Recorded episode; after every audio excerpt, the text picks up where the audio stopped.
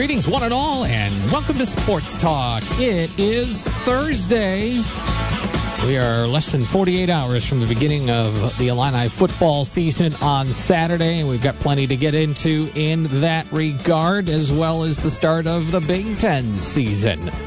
Coming up, we'll visit with Coach Q, Nick Quartaro, who is a former college football coach in the Big Ten, former player in the Big Ten, and has uh, started up some columns as well in the News Gazette, and will be joining us here from week to week to talk some football. So Coach Q is coming up. Call it the Q and A session. Next hour, a couple of the Illini guys and Mike Cagley and Matt Stevens in studio to chat things up as well with Evan Kahn and myself. But this hour, Loren Tate is here. We are back in studio. Good sir, good to see you. Good to be here. We have a stunning development out of uh, Illinois football camp. And that is wait. let me brace myself. that's the announcement that the starting quarterback will be Tommy DeVito. For yep. all those who were wondering, uh, Bret Bielema today elected to inform us and make it a formal announcement that Tommy DeVito will be QB1 on Saturday. That has been the speculation all along. And? He just decided to tell everybody what everybody already knew. And also what Coach Bohl knows at Wyoming. we joked last night at the at his uh, radio show that Bohl knows what he's doing. He knows what Bohl's doing, but neither one will announce it to the media. And I guess he just decided today, what the heck? It makes uh, it makes you think. So uh, we will dive into this here, um, but first let's hear from Bret Bielema himself on. Uh, and this goes a few minutes here, but Tommy DeVito to kick us off. Bret Bielema on why he's quarterback number one. Uh, Tommy's had an incredible. Um, uh, fall camp, but I would say Art uh, had a, is playing as good a football um, as, as, we've been around him here. The, the, surgery he had and the rehab and the, all the things that the, the, doctors and trainers did has put him in a great position. Um, a year ago, going into our opener, had never played with BP, right? Uh, I know he played a lot of football, uh, but really we had two new transfers kind of coming in last year. This year to have the entire spring with with Tommy, uh, to, to have the uh, fall with Art and know where we've been in the past. I'm really excited to see those guys go to work. Um, and really, uh, from a health standpoint, uh, really just one guy uh, that's that's uh, not a, not a starter that would help us on special teams might be a questionable thing for the game, but otherwise we're very very healthy and excited to go. What Tommy do specifically to win that job? Um, I would say you know since we ride in fall camp, you know Art was in, in spring ball, right? So. Uh, wanted to see how they played off each other really once fall camp hit, and then um, talk to them early on. Um, you know, going into fall camp, just you know, concentrate on being the best you. Things we always talk about. Um, I think Tommy has made a big jump from last spring to where we are. Uh, really, his composure in the pocket, learn how we play the game. Um, I'm not saying he's Russell Wilson, right? But but uh, when we got Russell, I remember the transition that he had to go from the offense he ran to the offense we ran at Wisconsin, and I see a lot of those same things with Tommy when he first got here. There was a silly day, um, uh, but he called a timeout during a practice, and and and that's something we never do. Uh, coaches control timeouts because um, we can do it from, I can do it from the sideline. Um, and it was just that moment, right, where I'm like, okay, he's got a lot of things we got to process and go through. And uh, I, I, would say the relationship that Art and Tommy have and the way they've kind of worked off each other, and um, you know, it's just been really impressive to me how he handles the team. How's Art handled this process? Great. I brought him. Uh, you know, obviously, you guys will have a chance to talk to Art, but. Um, I made a big deal last Sunday um, to our team about Art a year ago was in the same position. Um, and he's doing it again this year. And because he prepared the way he did, we were able to beat Nebraska. We never know when the number is going to be called. Let him be a lesson for everybody in that room. Uh, and then explain on the flip side, right, how uh, Art got replaced by BP later in the year. So you never know when this situation is going to come up. Um, uh, Art, like he, I think his direct quote or, you know, said something. He goes, I understand where we're at. He goes, but I'm going to compete and prepare as hard as I can. That's all he's done. Uh, just really, really a huge uh, admiration for him. So Tommy DeVito beats out Art Sitkowski as the first quarterback, and uh, that was not uh, not a surprise to any of us. But yet uh, they kept it under wraps for a while. Yeah, historically speaking, he's just a little better uh, runner than Sitkowski, and just a little better uh, in terms of completion percentage. So he's got uh, uh, uh an edge there in the two areas that are important. As leadership, I think that both of them are strong leaders. I don't know that that makes a difference, but they're they want to run the ball, and it helps to have a quarterback with a little mobility. The Illini's offensive line is also confirmed. Yeah. Left tackle Julian Pearl, left guard Isaiah Williams, center Alex Pihlstrom. right guard Isaiah Adams, right tackle Alex Palczewski. The two JUCO transfers play the guard spots. We kind of knew that Isaiah Adams had down that left guard that was sounded like there was a little bit of uh, open end on that right guard well, it was position. Slaughter or Crisler, Yeah. and I think Slaughter is probably prepared to play se- m- multiple positions if needed. Um, you know, a a lot of the teams like to have a what I call a sixth man uh, for the offensive line, and um, he, makes a good one. He can play several different positions if if needed to be.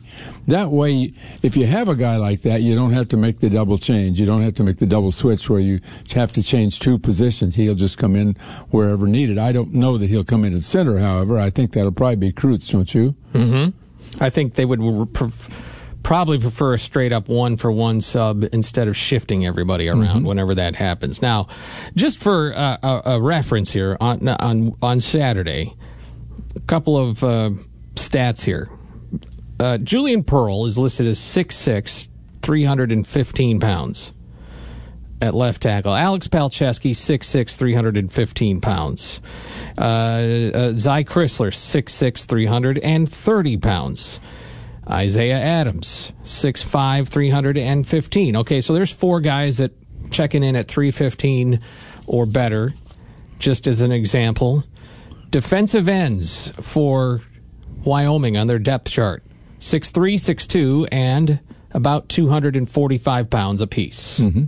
Their nose tackles, That's just about minimal that you can be in, in college football right now in terms of those positions. Those nose tackles 285 and 279 their defensive tackles 283 300 and a couple of other defensive ends on the other side 225 and 246 Defensive defensive linemen are always smaller than offensive linemen. that's true. That's normal. but uh, we're talking 50 to 70 pounds here in some cases. Yeah. i think illinois may win the running game. Well, this is a younger Wyoming team, and it is a it's just an inexperienced team overall. They've got so many new players and so many young players. It's just a lot of sophomores and a lot of juniors, and very few seniors. in their two deep on offense not in counting quarterbacks because they're official Two deep, okay, on their official players. two deep, they do not list a quarterback. Mm-hmm. Uh, one, two, three, four juniors, five juniors, six juniors, seven juniors, seniors. One. I count one. I count one senior in their two deep on offense. There are mostly sophomores here, some redshirt freshmen on their two deep. Same on the defensive side. Il- Illinois should have should win this game handily. That's what I've been saying. I mean, I, I, I just uh, you, you feel nervous when you say something like that. But this Illinois got tremendous advantages now. If they fumble the ball every time they get it, then that's a different story. Yeah, I mean you can't make mistakes, but it, but um, this is a a much more um, together operation than it was a year ago. You can debate whether the talent is is higher or lower wherever it is, but all in all, this is a more experienced program, uh, more professional, and um, and I'm talking about the transition from the first year of a coaching staff into the second year of a coaching Second staff. year, the second year for a staff is always Yeah. an improvement. And I get we have a new offense to but, look at. but you do have a new uh, coach on offense, and that you know I, I'm I'm glad they got a game in before they play Indiana because I think that's important. I agree. They'll find out. They'll see some things that they want to work on. Oh yeah, oh yeah. But um, I think I think this could be. Uh, I don't think this will be a fifty-five to three against a, a Kent like a Kent State or whatever, but it could be easily in Illinois' favor. If it's not, it may be a little bit of a flag. Since this is announced today, uh, it makes it official, which we knew already. Eight of the last nine years, every year since Scheelhaase, eight of nine years since Scheelhaase was the Illinois quarterback. Jun- It's his transfer. Starting with Lunt, A.J. Bush, going right on through with Peters. So here we are. Same old, same old story. I mean, we'll have uh, we'll have our quarterback DeVito one season, and then we'll be looking for another quarterback. Now, it could be uh, Sitkowski because he's got two years if he wants to mm-hmm. use two years, if he wants to. And I would think he probably will. I think he'd be the head, you know, overwhelming favorite to start next year if he sticks around. Mm-hmm. It's pretty rare uh, to get a freshman in there that's ready to go. So maybe a current freshman. I, I know they, they like Donovan Donovan Leary, but mm-hmm. he's now he's now he's banged up. I think he's having a minor surgery. Yeah. Um, so he's, he's now a little bit behind. a week or two, I guess. But, yeah. You know, I, I, did that research on the quarterbacks. I think, I think the last nine, ten, or eleven haven't made it, haven't made the grade. I'm c- including Isaiah Williams in not making the grade at quarterback. Yep. But receiver number one, or should be. Oh yeah, oh yeah. I think no question he's the number one. The, he's the number one guy that Lunney's going to try to get the ball to. Last night on his radio program that you heard here on DWS, Bret Bielema also said uh, he he thinks it may be breakout time for Brian Hightower mm-hmm. and Pat Bryant at the yeah. receiver position. Yeah. Brian Hightower is as healthy as he's ever been. Pat Bryant, largely a blocking receiver last year, but they like him. I got a chance to talk with him this week. He's sharp. We'll see what happens it's it's hard to understand that we have so many receivers and everybody's got fast receivers on all across the land. It's just that some have a knack for creating space for the quarterback to throw to them. Some of them have that knack. We saw what Bell did for Purdue. I mean, is he that much faster than everybody else, or is it just a knack that he has? And then there's other receivers like Mikey Dudek mm-hmm. that if the ball's in his vicinity, he just finds out, figures out a way to grab. You don't have to be the fastest guy on the team, but there's there's that knack. Dudek had that knack. You always have the first step. Mm-hmm. So you only have to run as fast as the guy defending you. Just don't be slow. well, yeah, but it, it's how sharp your cuts are. I, I mean, that's that's really critical. And I, Hightower can make those cuts. I bet I, I'd like to see some kind of. Um, uh, familiarity between the quarterback and the receiver, where they can, where the quarterback can start to count on a guy. You know, can he count on Woods? Can he count on Hightower? Is, is he able to do that? Will Washington step in there? So it, we see that all over the and the problem. I remember when we had a succession of coaches here, who offensive coaches who ran their own plays, and that was Mike White, followed by Mackovic, and then of course uh, Turner all were pro coaches during their careers at some point, and all emphasized the passing game, the drop back passing game. They didn't have a lot of running quarterback. Mike White didn't have. He had uh, pretty slow guys really. When you have Williams and Eason and and George and that crew and and. And I, I mean, well, he didn't. Uh, Mackovic had George, but my point is that we had a style then. We had a system that worked from year to year. And the problem with Illinois offensively is they have a new coordinator every year and every year and every year, and we never develop what I would call a style, like Wisconsin. You, you may not like Wisconsin's style, but their running style turns out a thousand yard rusher every year. By the way, very interesting article in The Athletic today about uh, 10 years later to the day when Russell Wilson started as a quarterback for Wisconsin, and uh, how that came to be is Wilson was down to Wisconsin or Auburn. A number of people involved with that are quoted, um, including Bret Bielema and Paul Chryst. And one of the reasons was huge linemen that attracted Russell Wilson. He saw protection. Huh? He saw plenty of protection, and and uh, they said we don't see you as exclusively as a running running quarterback, and that also was appealing to him. Wisconsin so never has a running quarterback. Mm-hmm. I mean, it's their style, it's their system. Yep. And and well, similar to basketball, they have a system that works, right. and then once that's in a right. while, they get an elite, elite guy that puts them over the top. Mm-hmm. A Frank Kaminsky, mm-hmm. you know, uh, a Johnny Davis. Although, I mean, he. Wisconsin didn't quite get to the top there, but you know what I'm saying. Like Mm-hmm. it, it, it works. No, I, I that's I, I was just repeating myself about the fact that Illinois needs to develop something like that system. Iowa's got a defensive system. They had 25 interceptions last year. They've had over 20 three times since 2017. 20 interceptions is a lot of interceptions. Illinois never has 20 interceptions, ever.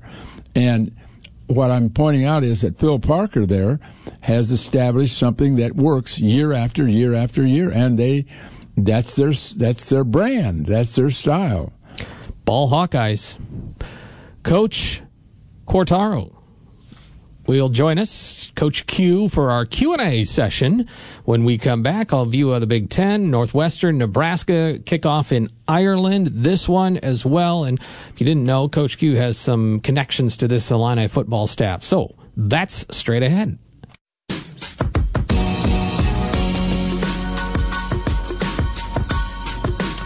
Illinois football kicking off on Saturday. It's a 3 p.m. start.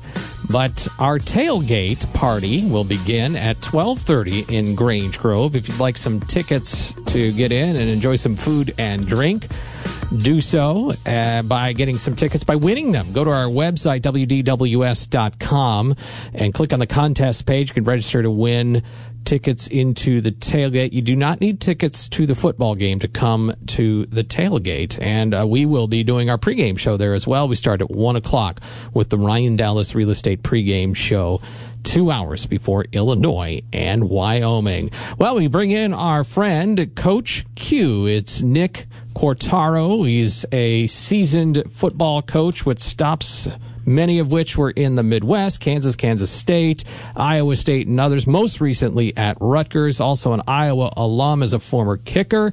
You may have seen his columns appearing in the News Gazette, and he joins us now for, I'm calling the session, our segment, Coach, Coach Q&A. Is that okay? That works. Yeah, that works, Scott. Sure. I like that.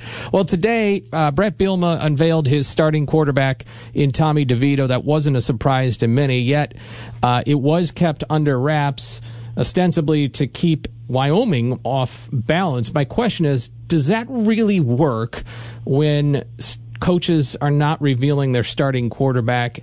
Uh, to keep the other team off balance, A, and does it have any impact, B, on how they plan? I think, first of all, that if you had a true uh, quarterback battle going on with two guys that had different skill sets, then maybe that might have a little more merit to kind of keeping it behind uh, closed doors for a while. In this case, yes, DeVito moves around a little bit better, but I think as we talked with Loren and Steve on Saturday, really the $64,000 question is how much of the UTSA offense and how much of traditional uh, Bielema offense will be used more so than the actual quarterback. So I don't know that that's so big a deal uh, in that regard. And then when you look at uh, Wyoming guys, uh, their quarterback transferred in from Utah State because the Wyoming quarterback from last year transferred to Utah State of all strange things. So they pulled a little switcheroo, and uh, Peasley, uh, now Wyoming quarterback, had a great year, uh, got them to a bowl game and had a super year overall for Utah State. So, I mean, there was no question he was going to be the guy. And as to why that wasn't announced, I'm not sure. We were also looking at the offensive line measurements, just straight physical. And of course, as Loren pointed out, defensive ends in particular are always going to be smaller than offensive linemen. But Illinois has a huge size advantage. At some point, no matter what you're doing, just physics just take over in a game like this? Yeah, they can. You know, it, really the important thing is that those big guys can bend. They can bend in the hips, bend in their knees, and get down where they can establish some leverage so when it is short yardage, you're, you're able to come off the ball with, uh, like I say, low pad level and leverage against guys that might be just a little bit smaller. But I remember uh, listening to uh, a couple of clips from Brett throughout uh, fall camp or, you know, preseason, and he was really excited about the fact that the projected O line would be, as we say in coaching, long. You know, incredible reach which is really important to keep defenders away from you in terms of pass protection. And they're athletic. And it doesn't hurt that they're almost all over 300 pounds. So that's a, a legitimate Big Ten offensive line in terms of size. And as you guys were saying, I was listening to you uh, uh, before I got on, and to hear about Wyoming's guys up front, They lost some really good defensive ends. They're kind of excited about the talent replacing those defensive ends, but again, they're a little bit untested, but talented. And really, they've got two solid defensive tackles, but as size goes and ability goes, uh, no slap at the Cowboys, but those are, you know, good, solid, I think, average players in the Big Ten. So uh, it'll be important that the Illinois gets to show off a little bit with their offensive line matchup against the front seven of Wyoming on Saturday. We were talking a little bit about style and system uh, before, and I'm wondering, can uh, it would look like, based on what I see uh, in the freshman class, and based on what I see in, the, in that front line, that that, that uh, Illinois is trying to follow the Wisconsin system, maybe this, that style, and and be able to run the football uh, relentlessly against anybody. Is, is do you think it's possible that? that uh, that Bielema has a, has a system that he can keep, that he can keep rolling here? Well, uh, you know, there's a definite philosophy. You know, let, let's trace it back. Brett was a defensive player at Iowa, earned his spurs as a defensive assistant, and a defensive coordinator, and when he got his chance to be a head coach, he was at Wisconsin, which is a you know ground and pound, play action pass type offense, and play incredibly, incredibly tough defense. So that's a winning formula no matter where you are, right? So I think, you know, when you're playing in the Big Ten and, and weather gets cold late in the year, maybe super windy, bad conditions, if you can always run the ball with some dependability, you have a chance. And if you can stop the run, you've got a chance. The thing about the passing game, it's kind of like golf. You know, you, you drive for show and putt for dough. Everybody loves to see the ball in the air. Everybody loves to see big plays in the passing game. And if you get four, six, eight yards on a run, people just kind of sit there, maybe give you a little golf clap, but nothing too exciting. But really, where you make your money, so to speak, is running the ball when you have to run it and when the defense knows you have to run it. Mm-hmm. And if you don't have the ability to be physical in those cases and have better technique and more physicality, you're going to come up on the short end more more times than not. How much uh, difficulty is there in being the, a first year offensive coordinator? I, I, we always talk about the second year as being, whoa, the guy's been here a year, we expect a lot more. Here we are starting over again with Barry Lunney Jr. Yeah, it, I think the I, tough is maybe too strong a word, but I think the adjustment comes not just for him, but for the offensive staff also, because he's really the only new guy in the room. Mm-hmm. When you're in those staff meetings, all those hours that coaches spend grinding away on practice tape, opponent tape, game planning, you name it, you know, now you've got the leader who's the new guy and four or five others that are getting, you know, acclimated and adapted to working together. So to me, going into game one, the offensive coordinator is going to call his game. He's got his philosophy, he's got his game plan and quite honestly, he'll do what he needs to do because he's done it before and he has good experience.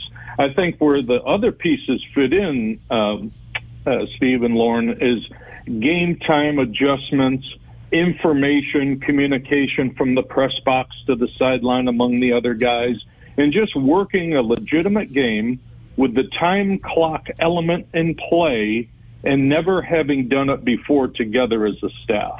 I think that's an undervalued and underrated aspect of a first game. So, um, you know, obviously they've practiced it as best as they can so far, but there's nothing like the actual game. And then when you take the players, um, you know, learning a new system, I don't think is as bad as it used to be because nowadays, when I say nowadays, the last four or five years, and in particular the last couple of years, coaches are allowed so much more time with their players during the summer when it used to be forbidden. Mm-hmm. So they've got walkthroughs, they've got different types of workouts, they have uh, allowed film session time, and all this stuff.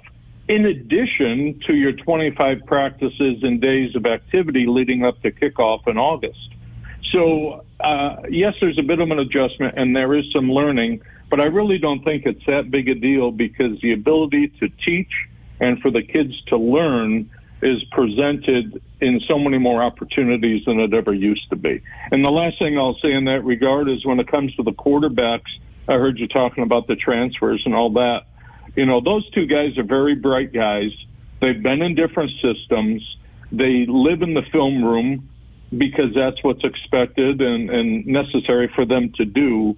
And so, therefore, it's just a matter of calling a play they may know something in the new coordinator's terminology and really just getting acclimated and comfortable with that. But I don't think them learning a new system is much of a problem at all.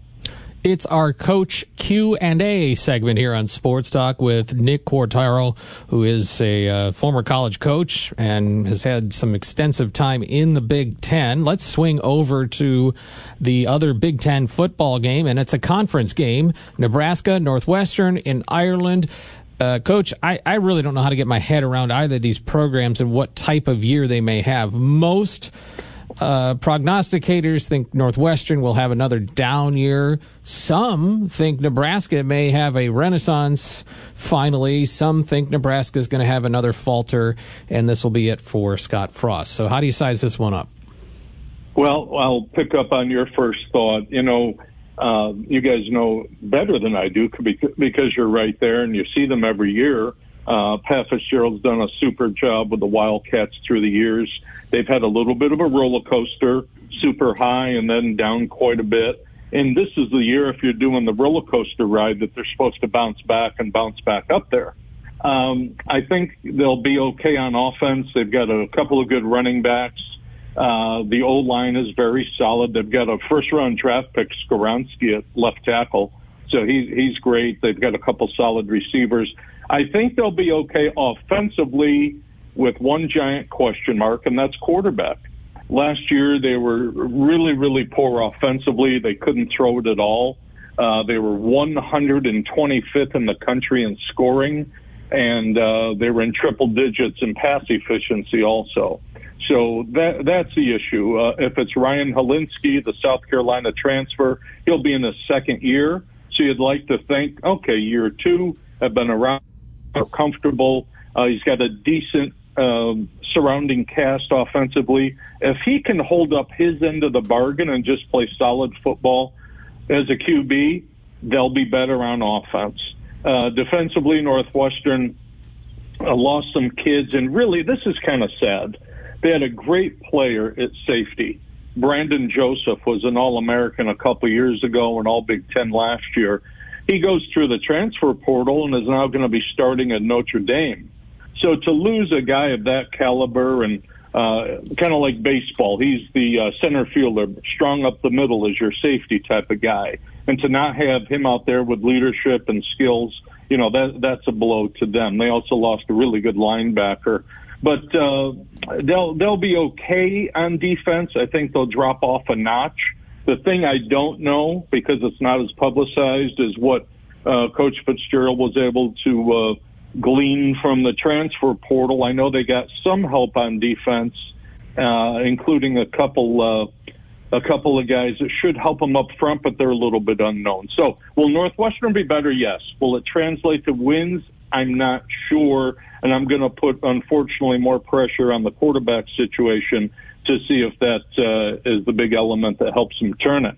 Now, Nebraska, the more I've studied it, looking at a little film from last year toward the end of the season, and really not just looking at wins and losses by nature of W's and L's, but analyzing the games and how they lost. I mean, that was a painful season mm-hmm. for them to go three and nine. Painful. And to know that they lost to Michigan by three, Michigan State by three in overtime, seven to an excellent Oklahoma team, on and on and on. Nine losses by single digit numbers. So what it tells you is they were close, right? I mean, they were right there in so many different games. And uh, the biggest uh, fault in their three units was the kicking game.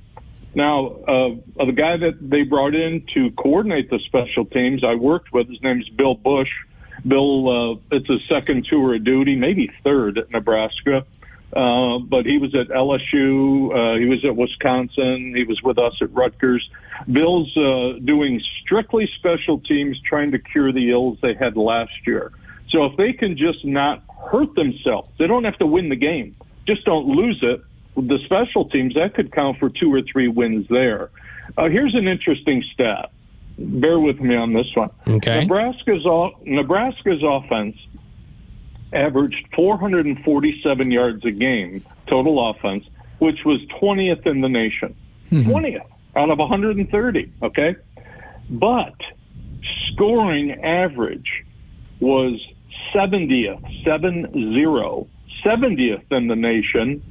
So it just doesn't balance out, right? You're moving the ball at 20th in the nation, but you're only scoring it 70th in the nation. That's, so that's an inefficient offense. they need a red yeah, zone offensive right. coach. that well, that in the kicking game, right? Field goals, yeah, yeah. kicking game, etc., and the ability to finish drives, the ability to not just move it around, but like you said, Loren, red zone, etc. So. You know they've got a big, big transfer coming in. Everybody in the league knows about it. Casey Thompson started ten games at Texas last year and what I like about him, I saw just a couple games where he played, but I like the fact that he completed 63%, but more importantly, threw for 24 TDs and took care of the ball, only nine interceptions. So a 24 to 9 ratio, you know, with TDs to INTs as an offensive guy, I like that. So that's that's a big deal for them. Nebraska's got a decent core of running backs. I think the concern is the retooling their having to do on the old line. They're a little bit thin there, and uh, they didn't have everybody out for spring, so I didn't have eyes in Lincoln on the field during fall camp. But it's really going to be a, a, a key for them to be retooled, healthy, and even if they're a little thin, stay healthy early on where they need to win these games to get their season started. Uh, defensively, they're very solid. They were 47th overall in the country, 36th in scoring and they also got two big uh, Big 12 defensive guys that came in, an edge rusher from TCU and a defensive tackle from Texas Tech, both guys regular players. So that should give them immediate injection of some help up front in that defensive line. The secondary is really good. And they really, you know, I talked about the kicking game. They went to work on helping themselves there. They signed a kicker from Furman who was like one of the top kickers in uh, one double A or uh, FCS, FCS yeah. last year. Yeah, and uh, also a really good punter who uh, punted at Montana last year, like 45 yards a punt or something. So you talk about you know trying to address the the ills that you had. They did that in signing those two guys out of the portal to help their kicking game. So I'm a little bit, uh, what's the term, uh, bullish, right? Where you're kind of feeling like good things can happen. I'm kind of bullish on Nebraska, despite the fact that they were three and nine. I just think there's a lot more there. Uh, I always respected, of course, Scott Frost as a player, his guttiness, his you know competitiveness, etc. And nobody wants to go through the stuff he's been going through there, especially as a guy who's coming home to rejuvenate the program. But I think with Casey Thompson at quarterback, if their O line stays healthy, and the defense just plays solid as does uh, the the kicking game, I think they have a chance to be in the hunt in the West. I really do. He is Coach Q with A's. It's our Coach Q and A segment. Nick Quartaro and a former Big Ten coach and. Well, now a friend to us and a contributor in the News Gazette pages as well. This is fun, Nick. And I, I been appreciated. Uh, we got a chance to start this last year, and then you ended up coaching overseas and now you're back. So hopefully, this, hopefully this helps pass your time a little bit. Oh, absolutely. I enjoy it. I enjoyed being on with Loren and Steve on Saturday, and uh, I know we're going to try and make this a kind of a regular thing, and I really look forward to it. Sure thing. Well, we appreciate your insight. Enjoy the first weekend of games, and we'll be dissecting this all again next week.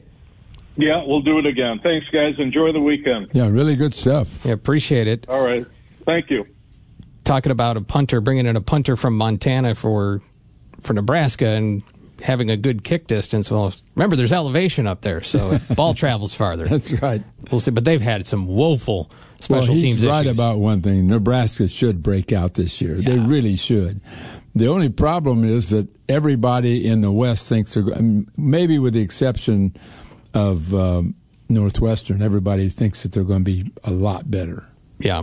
And uh, you're talking about every team thinks of themselves as yeah, better. Yes. Well, I don't know if they're all going to be better, but they all, when you win nine or ten games, like most of them did, I don't know if they'll be much better. They don't have to be much better. They, yeah. if they're as good as they were last year. I mean, Wisconsin, w- will they be better, or will they just be as good as they were last year? Iowa, I mean, Minnesota. I mean, all these teams winning nine, ten games. You just uh, there's an awful lot of momentum built when you're winning games. Should be a fun race. Back in a moment. You're listening to Sports Talk on DWS. Carry on on Sports Talk. Hope you're doing well. Hey, if you want to come to our tailgate, uh, once again, you can enter on our contest page, wdws.com slash contests and click there to register, and we'll draw winners tomorrow morning. Speaking of fun things to give away, next hour, some White Sox tickets. Don't want to deter you from Illinois football, but if you do want to go see the White Sox against the Diamondbacks on Saturday night in Chicago, we'll do a giveaway uh, in that regards. Cardinals win over the Cubs, 8 3, the final. So the Cardinals will improve to 72 and 53. That's 19 games, Mr. Tate, over 500, and that's a six game lead at the moment over the Milwaukee Brewers. Yeah, I'm sure the Brewers are happy to get away from the Dodgers. that's been a tough series for them. Yeah. Uh, Paul Goldschmidt today had himself a, a, ball game with a couple of home runs. Five runs batted in. He's he's rolling. I think his high in his career is 125, and he's got a you know he's he's got a shot at that for sure. It's a lighter day on the big league schedule. The White Sox are in Baltimore, and we will have first pitch for you just after 6 o'clock right here on uh, DWS. So everybody here in the area is playing, but uh, there's about eight or nine games going on across the league tonight. So a little bit of a lighter schedule. Uh, tomorrow we'll do the Illini Notebook with Brian Barnhart. Evan will be in for the full two hours as well, and we'll have some other good times. Well, according to Bob Asmussen, high school football tomorrow night on our sister station, Light Rock 97.5, for the Cola Wars with Joey and Colin on the call on our sister station. Did you read Carol's story in the news? Is that on the Cola Wars going back uh, for a century? No. That's amazing. I mean, it goes back 100 years. Yeah, it's it, it, it's a battle. And they went down there today to Tuscola to to, to cut a podcast, and uh, they had the two guys, two coaches standing there at Tuscola's field so it'll it'll be a good one, and I it, it's great to because um, here in town you can kind of get a little bit isolated from the rest of the county and the good sports that are going around. So I, am glad that we're going to be spotlighting it this way. It's no Monticello, mind you. Well, we're often It's not like a Friday night in Monticello, but well, I, I, will say this: Monticello's. When I was in school, Tuscola was a lot better than Monticello like four touchdowns to one. Something. Should they like get that. better after you left? Is what you're well, saying? Got a lot it took a while though. I don't know. Monticello oh. wasn't very good in the, for a while, and then they got some really good coaches over time. Yep. All right, uh, CU Trade Services. If you haven't, hey, look the uh, the weather. It's fine. It's warm, but I think at nighttime you can feel that that hint of chill, that sense that fall is not too far away. The furnace will need to get kicked up before it's all said and done here. So check out Trades CU Trade Services. They have a maintenance plan. They can get over there right now and check out and give you a once over and let you know what is going on. Uh, CU Trade Services offers HVAC as well as plumbing and electrical service and installation to residential and commercial clients. Maybe you're going to find yourself in an emergency needing someone, and it's usually when you need one. That's where you want to call. Uh, they're grateful to be serving the community here. They're thankful for all the five star reviews they're getting. They're thankful for all the business they've been getting. And I invite you to check out why they have become a go-to place for all your needs in your home when it comes to trade services. CU Trade Services, building better together. You're listening to Sports Talk on DWS. Bit of Illini news as it comes to softball coming down the line today. Yesterday, Illini softball pitching coach Lance McMahon was announced as the new pitching coach at Alabama. So head coach Tyra Perry goes into the SEC to get another pitching coach. It's the veteran Vann Stuedeman, former Mississippi State head coach. She spent nearly two decades in the SEC. She also, ironically or coincidentally, was an assistant coach at Alabama. A lot of experience there, huh? A Well, she's got a ton, big staff to work with. ton of experience. She's been to the Women's College World Series many times. So That's really good. I think Illinois uh, stayed uh, in a good good place with its pitching Well, coach. they got a lot of choices to make on the who, who to pitch with Sickles and Wills and others. I mean, they got they're deep in pitching.